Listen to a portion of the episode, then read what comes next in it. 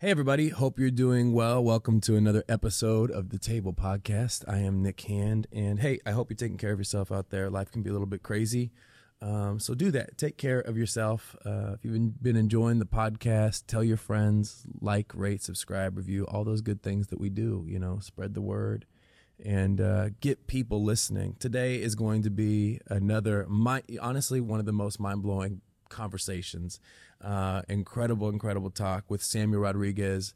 Um, does so many different things from being a movie producer, civil rights activist. He's an incredible preacher. He has a new book out, in fact, called You Are Next. You can check it out. If you want more information on uh, Pastor Samuel Rodriguez, uh, you can check him out on his website, pastorsam.com. This conversation transcends, though, the context of spirituality and religion and all that kind of stuff. We actually spend a lot of time talking politics and policy and different things like that. So prepare to have your mind blown. It's going to be a great conversation no matter where you come from, no matter what your background is, no matter what your faith is, your belief system that you subscribe to. There is something for everybody to learn from this conversation, and I hope you enjoy it. Ladies and gentlemen, without further ado, Samuel Rodriguez. First the barricade, now the table.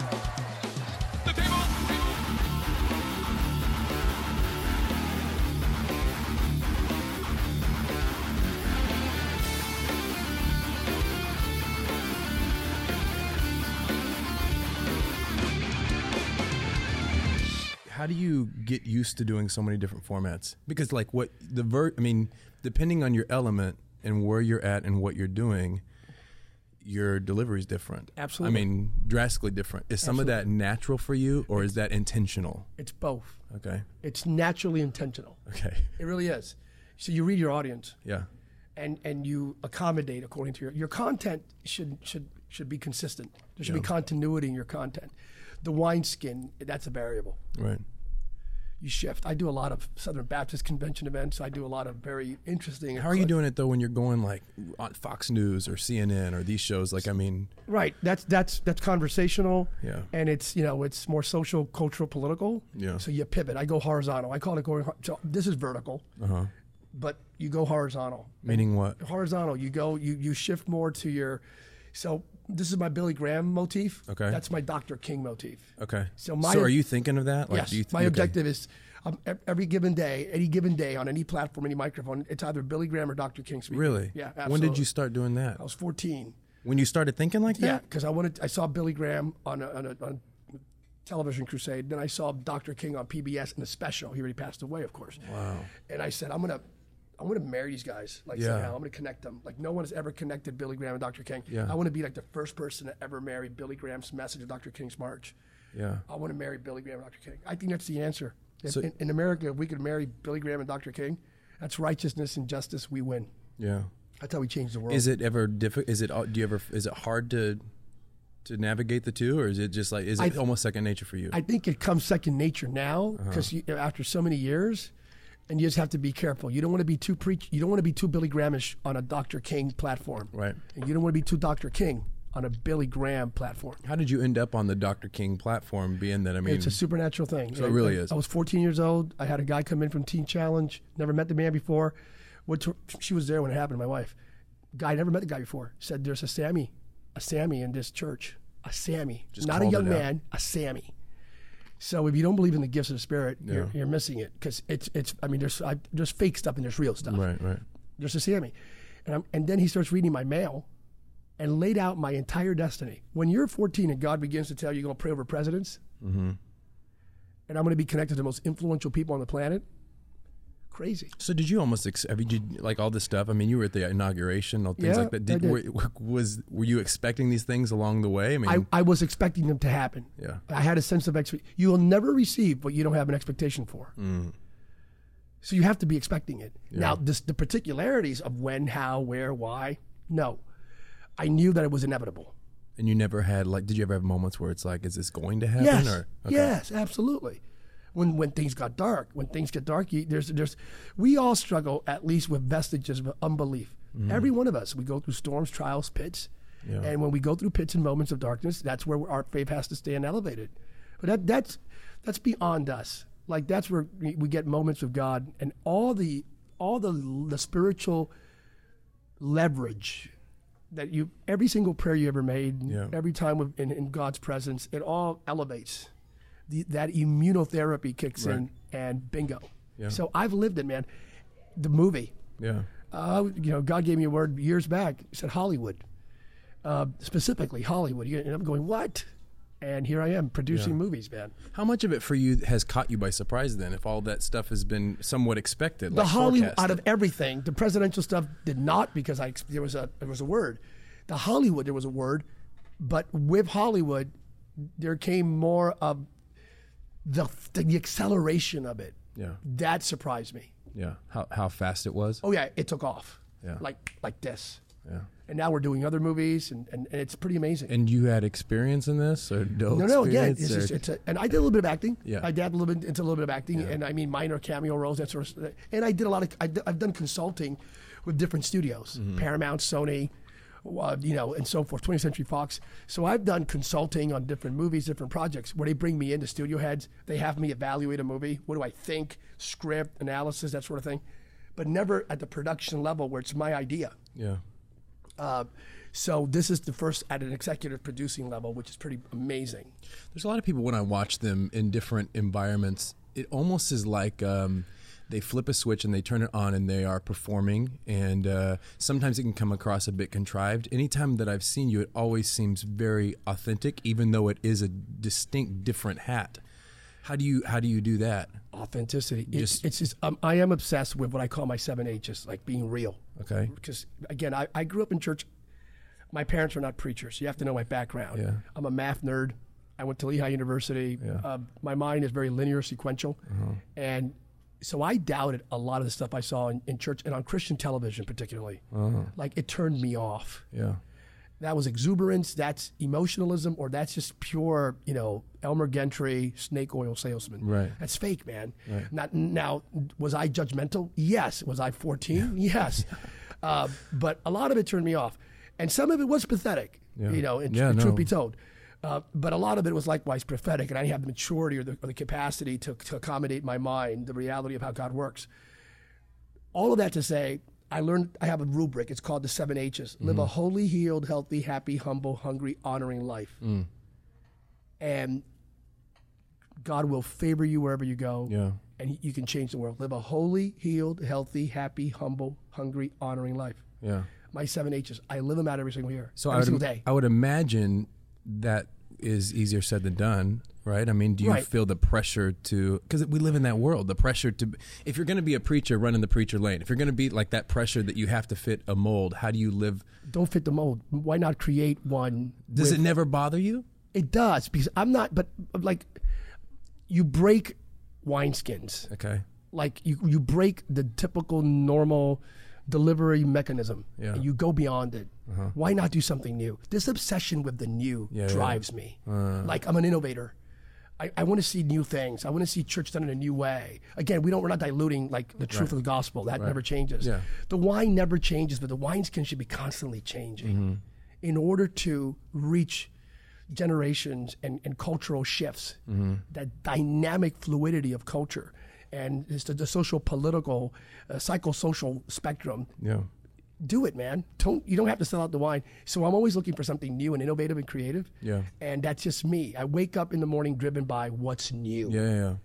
Have you personally experienced rejection when you try to step out of the bounds of what people are comfortable uh, with? Rejection, uh, pushback, Yeah. measurable pushback. But you just say whatever. That's just it doesn't define me. Yeah. So I it doesn't define me. Like you know, today I had an interview on the BBC, and they called me up you know, at BBC, and that yeah, that's British Yeah, part. yeah, And then they're interviewing me, and and they brought up something, and, and by the way, Pastor Sam, uh, there's another person uh, that actually you know doesn't agree with what you, and the person's name is this, and the person thinks that you're blah blah blah blah, and I'm going like, and. yeah. And the reporter's going like, "What do you mean?" And I go, "And who cares? They want like, what? Why would I care? Yeah. Like that doesn't define me. Yeah. Like I don't wake up in the morning going like, "What does that person think?" I don't give a holy hoot. Yeah. You know, respectfully, with great due deference. That's how Right. you, that's how you you know sway it off. And no, so I just. You know, if, again, if you live in transparency and authenticity, and you can go to sleep at night knowing that you live at seven H's, you know, a holy, healed, healthy, happy, humble, hungry enough, nothing really bothers you. Yeah. You just continue to pursue righteousness and believe. I've lived it, man.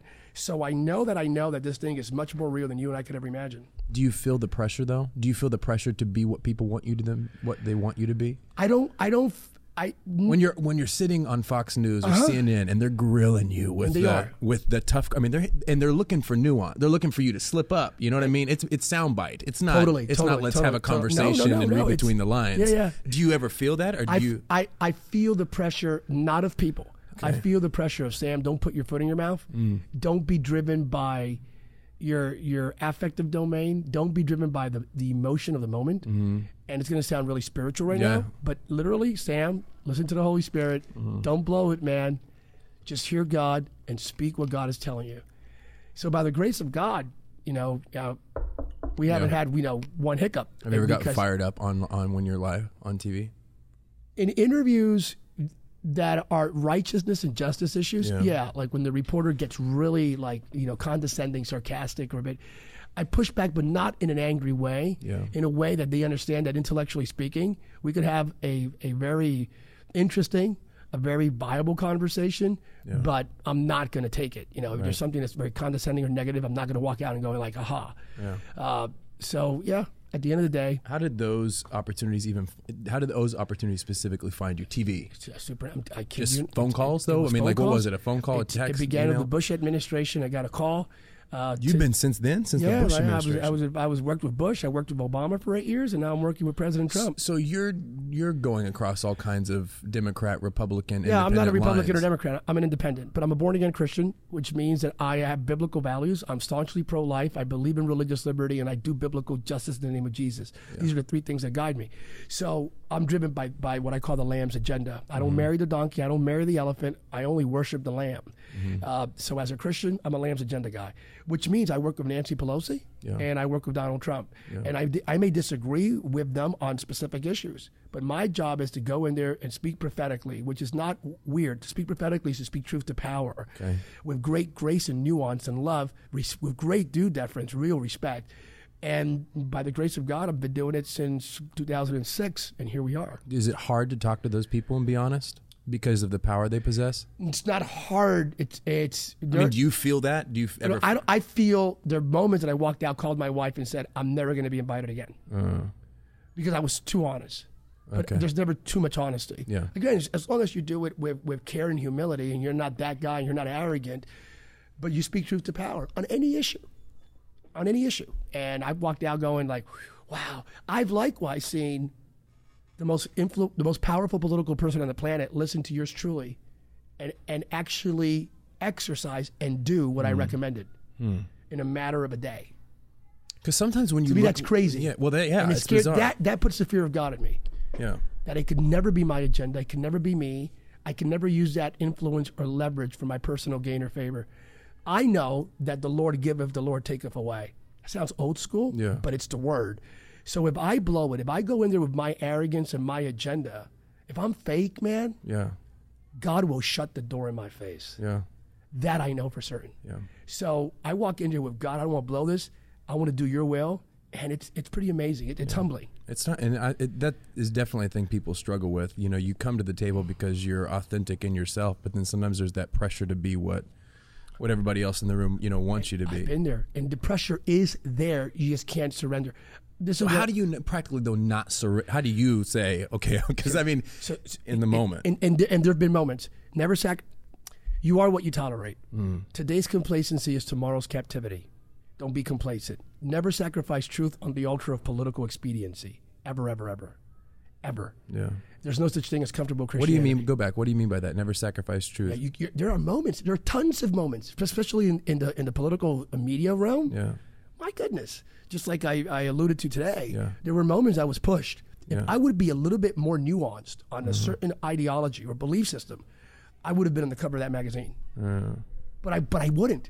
I mean, I couldn't. I could not live with Sam Rodriguez. Is it because it's it's watered down, or because it's completely down. polar polar opposite of It's- what you believe? It's both. Okay. It was a watered down and then subsequently polar opposite. because it does it does seem like you are very cognizant and aware of being responsible for the words that you use. You have know to what I be. mean? So You- like you- s- you- your depending words- on your audience. No, no. In any, as, it, as it pertains to any audience, your words should never be abrasive. Uh. They should be reconciliatory yet authoritative.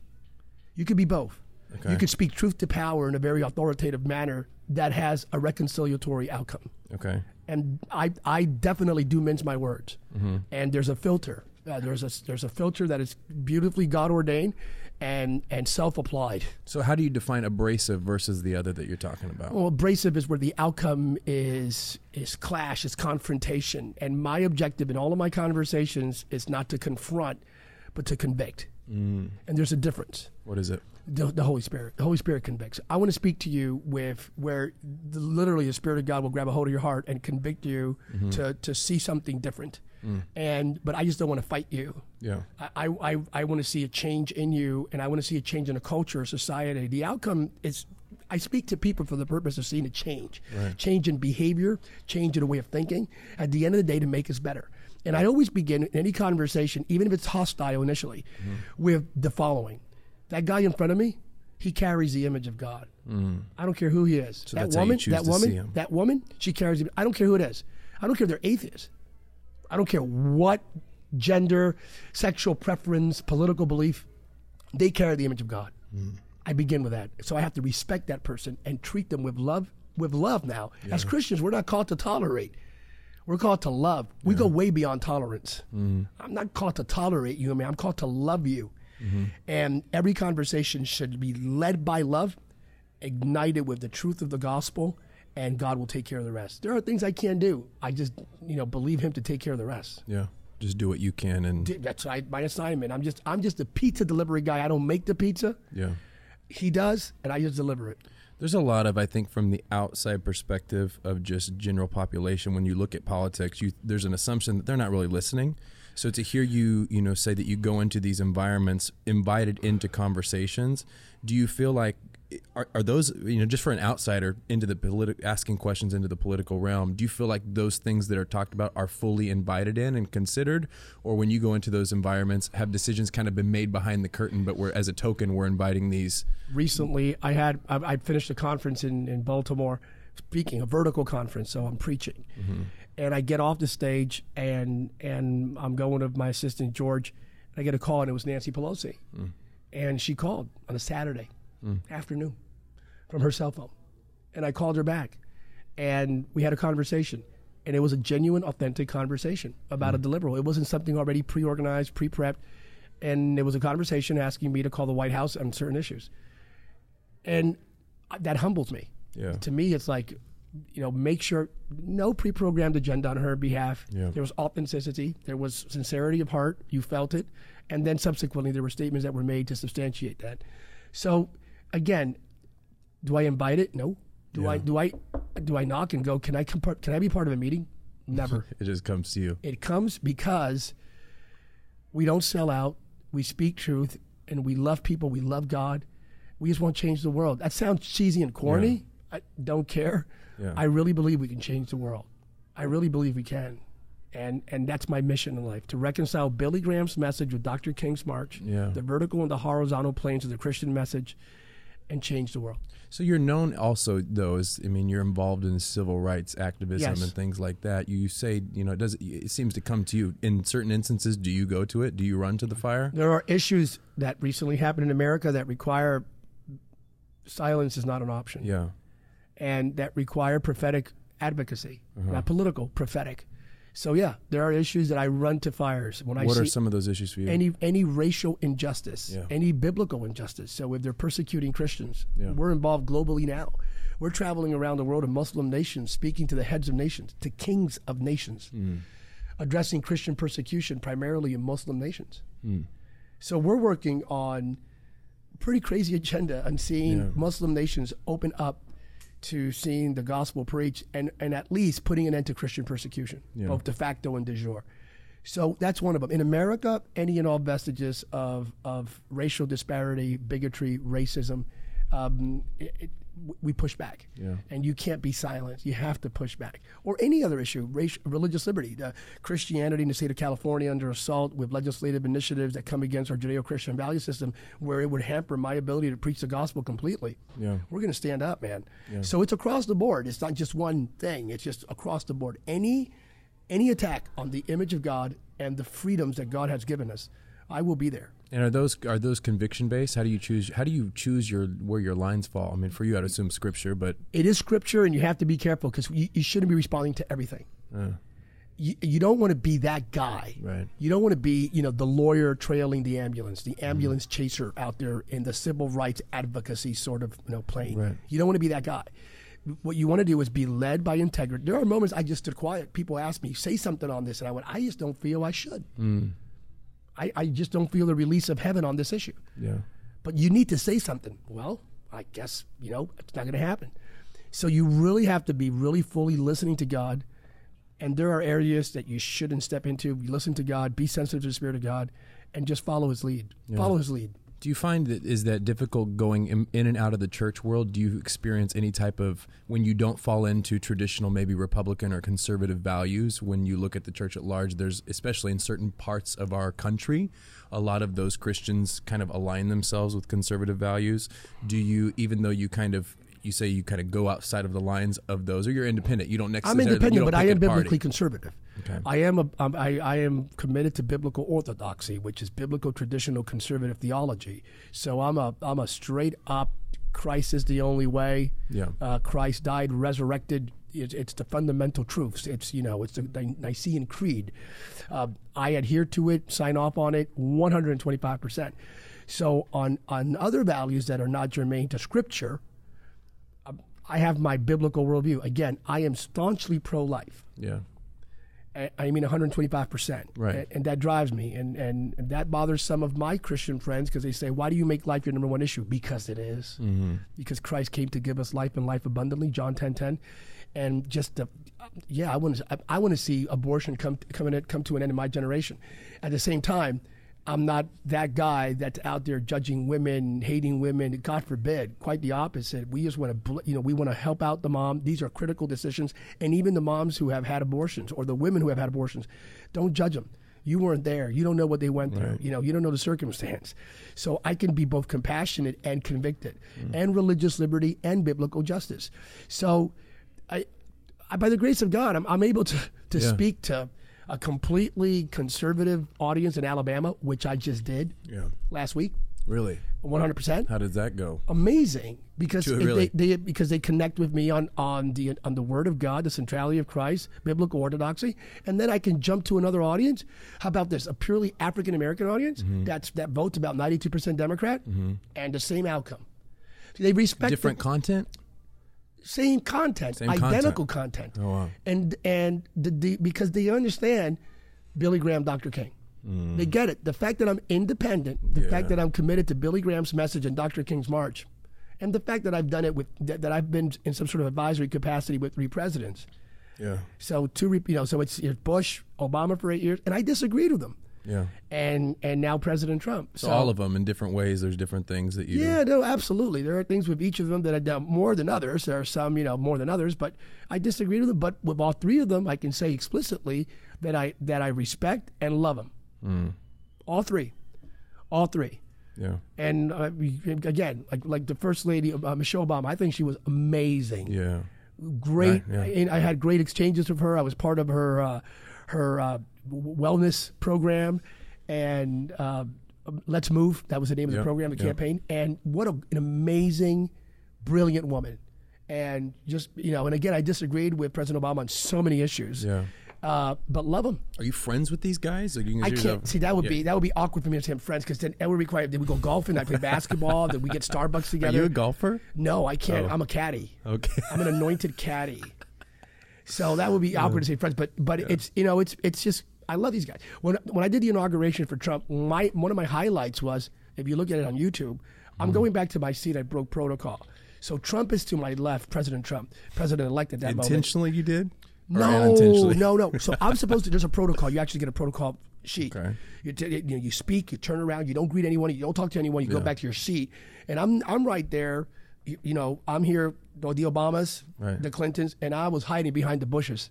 Sorry, I had to go there. I had to go there. I was hiding It's behind a the bushes. True story, though. Watch the picture. I'm literally behind a, a George and Laura Bush. So I'm hiding behind Oh the bushes, gosh. And but I broke protocol because President Obama extended his hand. Hmm. And and pulled me in. I hugged him. I lost it, dude. Hmm. I lost it. That's the moment. My tear, my eyes swelled up. I don't cry. I don't cry. I mean, when the Yankees lost in 2001 against the Diamondbacks, you know, I that's besides that. But other than that, so What made you emotional? for eight years, you know, I was connected to, and I was a part of the fatherhood task force. I would go in there and speak on immigration, religious liberty issues, you know, and and just the fact that the that the, the president who's leaving, exiting, took his time to stand up in the middle of the inauguration to reach out to me, brought me in mm-hmm. and gave me a hug and said, "Sam, I'm so proud of you." Wow. Lost it. Yeah. And then uh, the first lady Michelle grabbed me from behind. That's why. Look, I, and there are people in your audience who may go like, "Oh man, he's got." Yeah. I love people, Yeah. even when I disagree with them on certain issues. Why, you know, why can't we just we, why can't we see the image of God and go beyond the hate and just go like, "Hey man, I value you. I disagree with you politically on this Yeah. issue." But I recognize the fact that you're creating the image of God. Yeah. And that's the way I see them. And, you know, with George W., God bless him, he's a jokester. And he, Yeah. he looked at me and said, Sam, you've lost weight. You look great, man. um, and with President Trump, it's a different dynamic and a different relationship. And I'm, Yeah. I'm there by the grace of God. 1 Corinthians 15.10.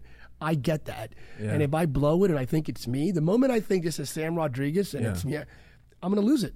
So you're very aware of that. Oh my God, every day. Every day I wake up knowing everything I experience is exclusively by the grace of God. It's all 1 Corinthians 15:10. By the grace of God, I am what I am.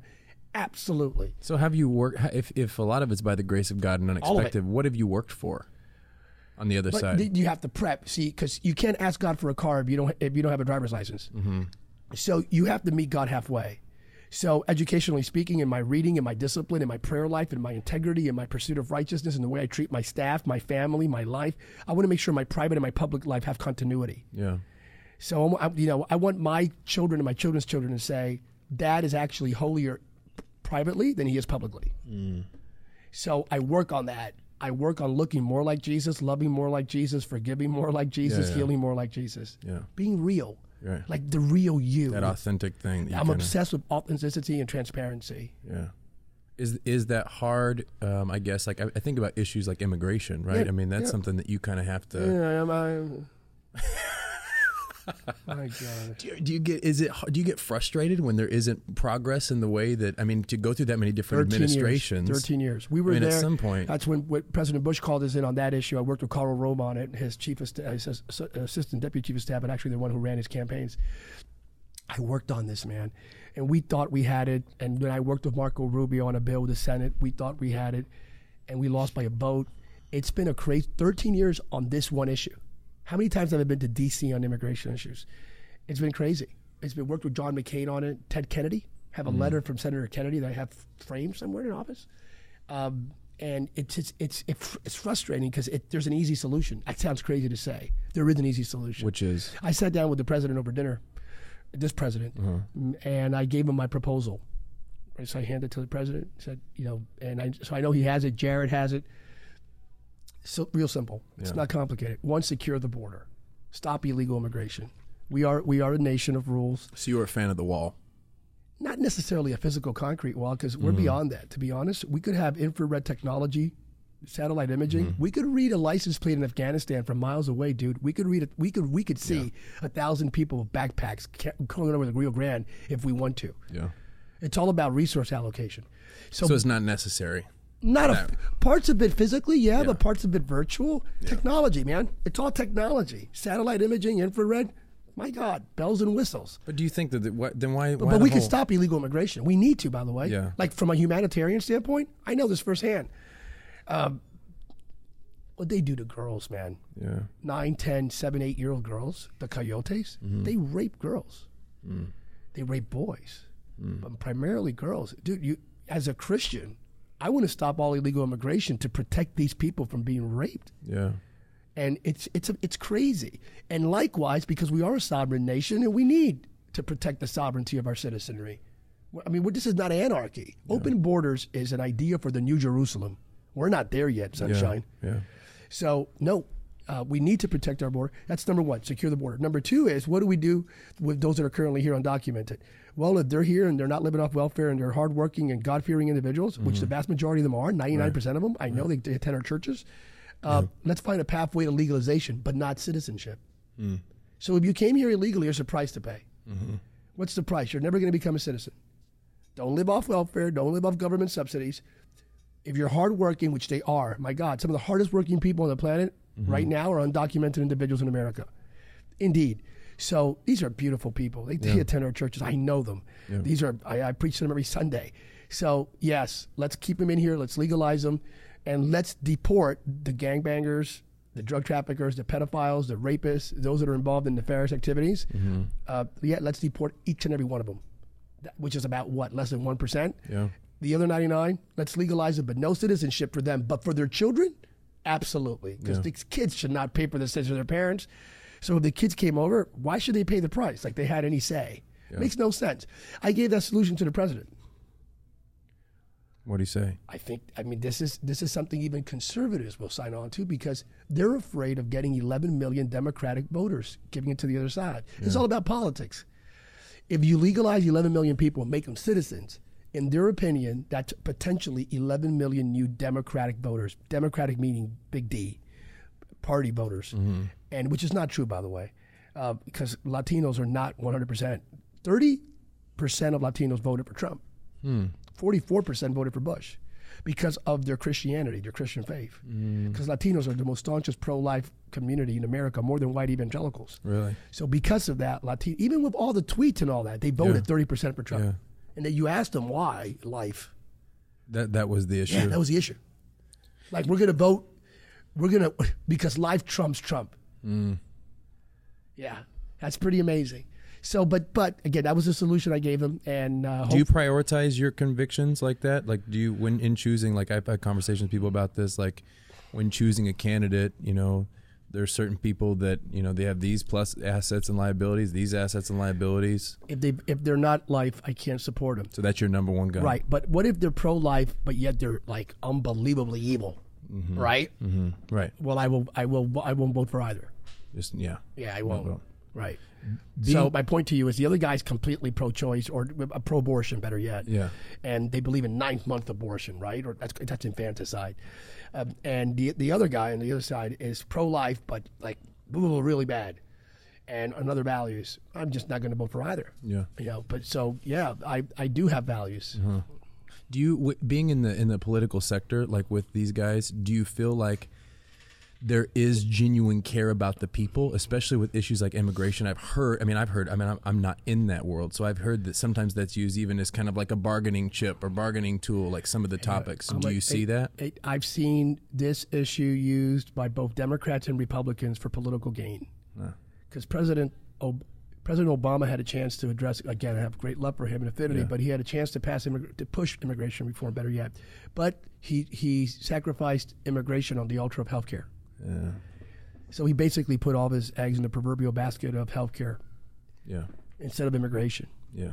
And that's heartbreaking because he had a Democratic majority in both houses. He could have passed immigration reform, but rather he selected to pass healthcare reform. It's crazy. Do you think? Do you think you've gotten to know? Obvi- well, you've been around. And by the way, so did uh, Trump. He had, you know, both houses. what do you mean? When Trump first came in, he had a Republican House and a Republican Senate. Yeah. So he could have passed immigration reform then, but the House and the Senate did not agree. Mm-hmm.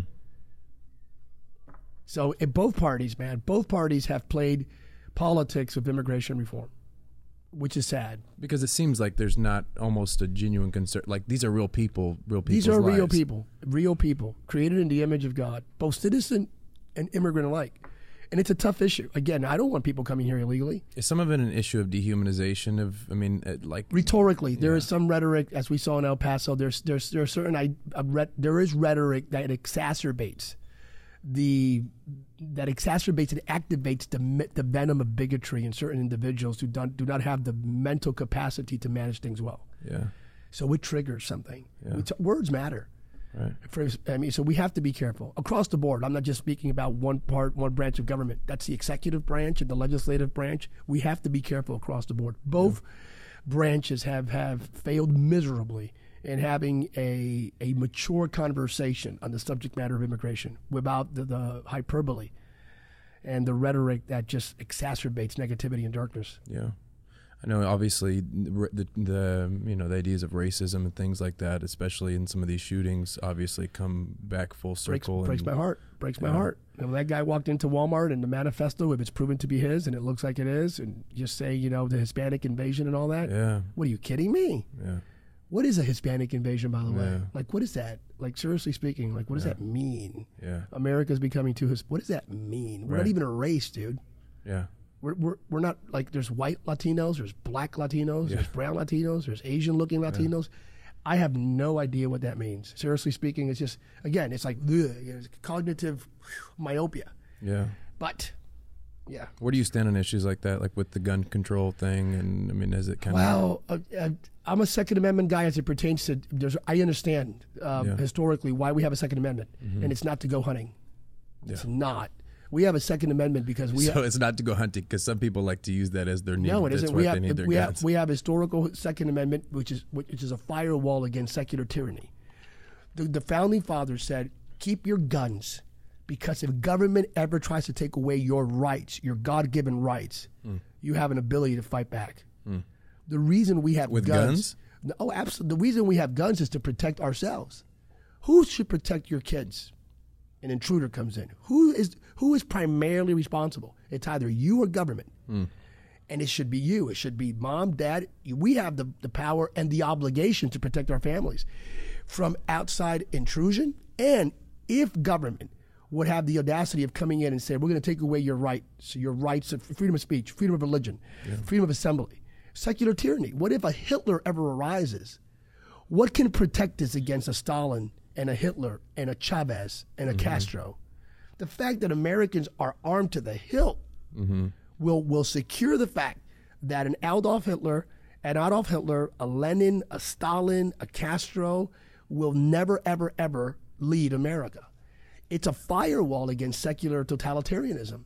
That's mm-hmm. why we have guns to protect ourselves from any intruder, even if it is under the vestige of trying to revoke or take away our rights. right. So it's that's the reality of why we have guns. That being said, you're you're pro being, gun control. That con- being said, man, I mean, you're kidding me. Why? Why? Yeah, men, people with mental incapacitation or mental handicaps, meaning they have they have illness, depression, and whatever it may be that is chronic, measurable, uh, of what uh, spousal abuse. If you're involved in domestic abuse, if you smack around your wife, you should lose your right to have a gun. Yeah, Absolutely. So I do believe in the whole red flag component Yeah. and strong betting. And I'm even in support of if private to private sales. Yeah, there should be a betting process there. Right. I, I agree with all that. All of these are practical things that we can do that we should do that are bipartisan indeed. Whether whether or not we should you know ban assault weapons like we did from I believe 1994 to 2004, 1996 to 2004, um, I don't know because if I mean my again I'm a Second Amendment guy as it pertains to making sure I have the right to defend my family, and and I'm not going to just wait for 20 minutes for the cops to come in. yeah. Um, so yeah, I don't know. So you may be pro assault I, I, weapons I, of I don't know. I haven't crossed that that Jordan. You know, but you know, again, what do we need to protect our families? You know, what what, what capacity? What magazine capacity? What? That's a different question. Yeah. But the right to bear arms is a sacred trust embedded in our founding documents that cannot be taken away or watered down or diluted. I heard you talk something tonight that I hadn't heard before because I, there's a lot of conversation like when you look at our world now and these things happening like it's never been this dark before and you even like mass shootings and things like that. You were talking about how we've experienced things We have. like this before. We have Talk we- about that a little bit, but bit. because of social media platforms and and and media as it pertains to just occupying oxygen in the space of information dissemination, we get it now. Back in the we in back in the 1900s, there was anarchist movement. Absolutely, there, Hmm. there were yeah, indeed. And then in the 1960s, the riots. Are you kidding me? yeah. Yeah, sure. There So been mass is- shootings before. We've been down this road before. Yeah. There, there, there have been great moments of, gr- of unbridled darkness that, by the grace of God, an awakening took place and pushed back. And that's occurred on a number of occasions, and here we are again. So I really do believe what we share today it, it's it's inevitable. We're about to see an awakening like we've never seen before. Do you think some of this though is just you know media, social media is just giving a louder voice to stuff that's already been pre-existing? Social media exacerbates, elevates. There's a lot of hype. We live in a world of hype. I alluded to that in the sermon. Uh, There's a lot of hype out there. It's all about the biggest noise. Who can make? Who can be louder? It's a loud world, dude. Silence is a commodity right now. Like to be chill, Yeah. it's like because every, who's louder? It's all about drawing attention to yourself, to your cause, and it's just a lot of noise right now in the system. Well, and especially because the hype doesn't just come from America. I mean, a lot of this. I mean, you you get into conversations about other countries meddling. You know, Russia, Russia, Russia, Russia, I mean, always Russia, right? Always Russia. Is a lot of that? Do you think that's that's real, or is a lot of that almost a diversion away from you know to, to blame blame else other other people? I, I think on? that's more scapegoating and projection. Other Really? nations are likewise involved. Do nations are, are are there actual conspiracies of nations that would love to undermine American authority around the world? America, America's global quote unquote dominance, strong term, but in reality, socially, economically, politically, culturally, military wise, yes. Yeah. China and Russia would love to see the diluting of American influence in the 21st century, and that's the objective. Yeah. Uh, so absolutely, but it, when we just focus on what others are doing externally and not addressing our own issues internally, that's where we go wrong. There's so many things we can do together as a nation right now. Yeah. We can solve so many issues right now, and mm-hmm. and because we're, comp- you're, we're we are fragmented. This whole racial. Yeah. We're, fragmented by race and sexuality. Mm. Listen, we, we've created idols out of the color of someone's skin mm-hmm. and out of someone's sexual preference mm. or or someone's biological, physiological, or or sexual identity motif. At the end of the day, though, this, you, we're actually creating idols. What do you mean by that? My God, these are the most important things in the world now. Oh, like yeah, we pedestal it. Oh my, it's race and sex and all the all the vestiges and lanes having to do with sex. Why are we obsessed with race and sex? Does that become a distraction? It's it's a disruption. Uh, It's a disruption to doing the common good together as a nation. And, and doesn't what defines you as a human being? It's the fact that you're you you know you have a nefesh, you have a soul, you have God ordained purpose and destiny, and you're created in the image of God. We need to stop creating idols out of sexuality and race. And just see you as a fellow human being, child of God. I I don't wake up in the morning obsessed with what color am I. yeah. I don't. I'm not driven by the color of my skin, my ethnicity, um, my language. I'm driven by God ordained purpose and love and grace. What causes people to be obsessed with those things? If that obsession gives you an ability to demand an entitlement, one way or another, if that obsession leads you or compels you or helps you become a perpetual victim where, where you can attract people's pity, then that's an issue. Now, or have there been legitimate issues that have to, that have been addressed and need to continue? Absolutely. Uh, Racism in America was real, is real.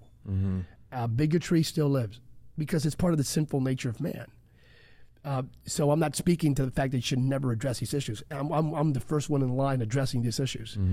Uh, but when you become obsessed Right. with that, if you wake up in the morning, you see yourself primarily as black, white, yellow, or brown, instead of I am a I am a child of God, Yeah. you're going to have some. What issues. about seeing other people that way? Because some people are comfortable with their own choices and lifestyles, but their obsession is not over the victimization side of this is who I am and respect me for me. But you're you shouldn't be able to be that. which and I have again it, it, it's called hypocrisy right there's a Yeah. lack of continuity incoherence and logic so you fight for your cause but you have a problem with what I believe Yeah. if you're going to create space if you some of the most intolerant people are the people that have been fighting for tolerance Yeah.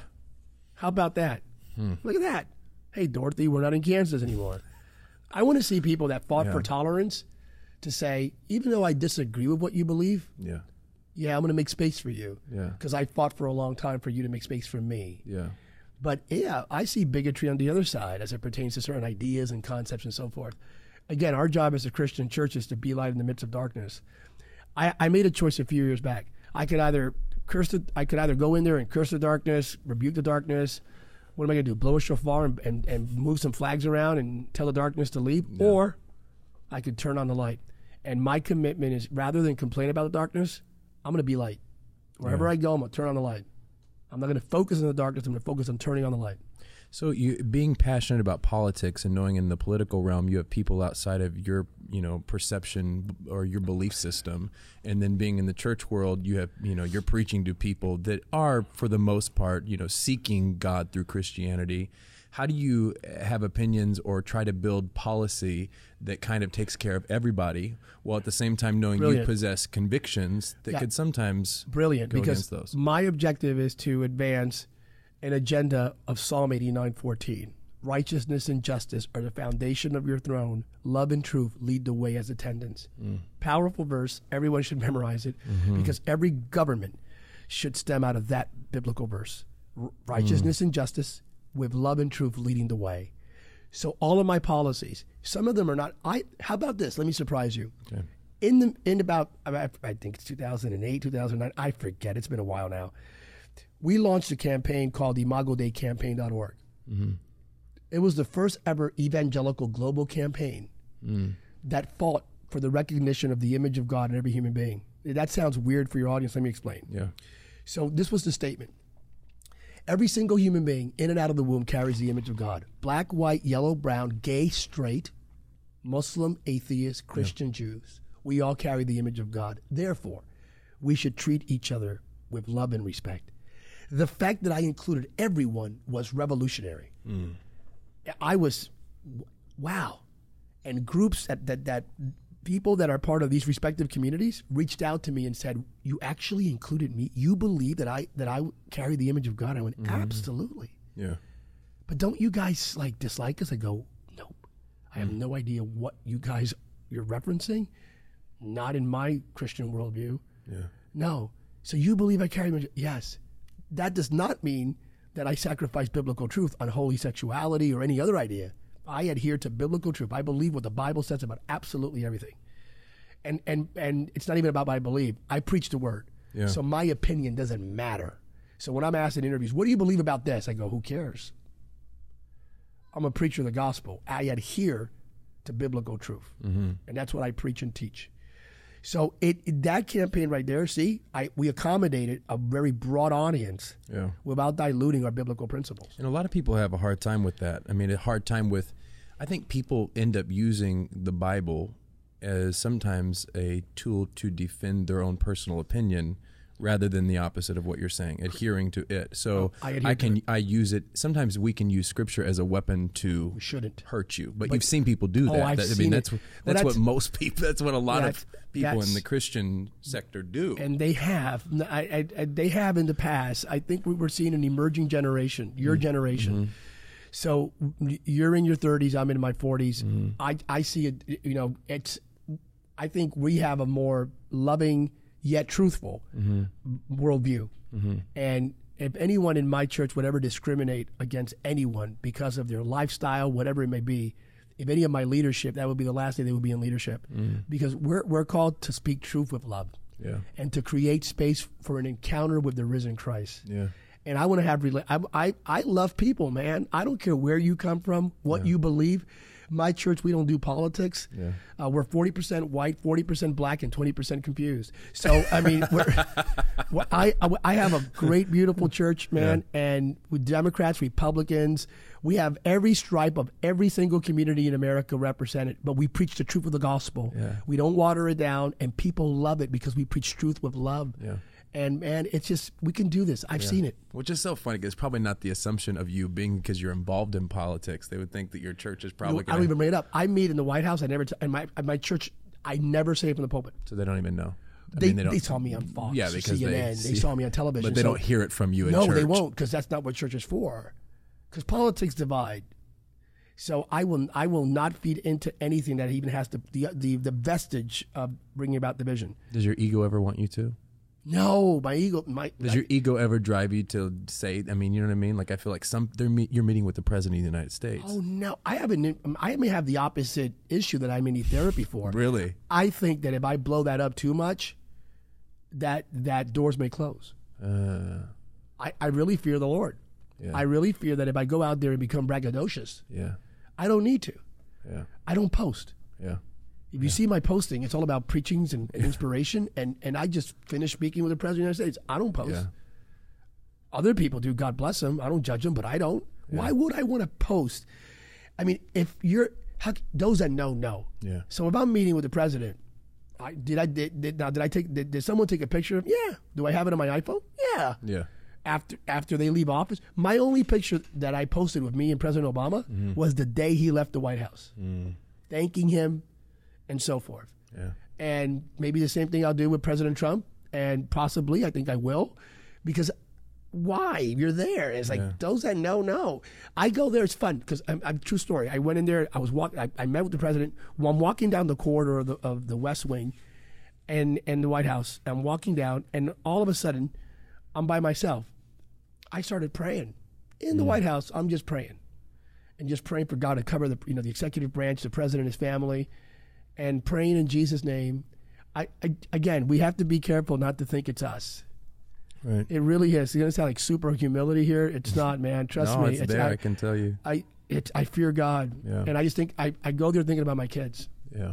That's know? what you go in. Yeah, yeah. I, I'm driven by my kids. I want to. I want to leave my kids a better world. Mm. And if my words can help, if my words and, and what I share can help this world become better, I want to leave a better world for my kids. Talking about President Trump, people obviously on both sides of the fence with policy and other stuff, um, as it pertains to how he presents himself to the general public, is your belief that he is misunderstood or is he understood as he desires to be? Both. Both. I think part of it's intentional, and the other part is just he is misunderstood. Really? Sure. In what ways? Well, I, I mean, I mean, I again, I don't sign off on absolutely everything that he Right, right, says, right. or his rhetoric, or his, his tweets, or of his policies have been pretty remarkable, to be very forthright, as it pertains in a very positive light. Unbelievable. His economic policies, what second to none. Yeah. Um, and and as it pertains to our Judeo-Christian value system, this president has done more to save lives as it pertains to abortion than any other president since 1973. And religious liberty, uh, he there was an assault on religious liberty, and if not for this president, you and I would have a difficult time preaching the gospel of Christ. That's not hyperbole. That's a matter of fact. I know that firsthand. And ending Christian persecution. I mean, there are areas that you, you just want to say thank you, Mr. President. Absolutely. Yeah. There are areas that I do disagree with the president on, respectfully, and there are there, there are times that I, I do not prefer some of his tweets. Yeah. No.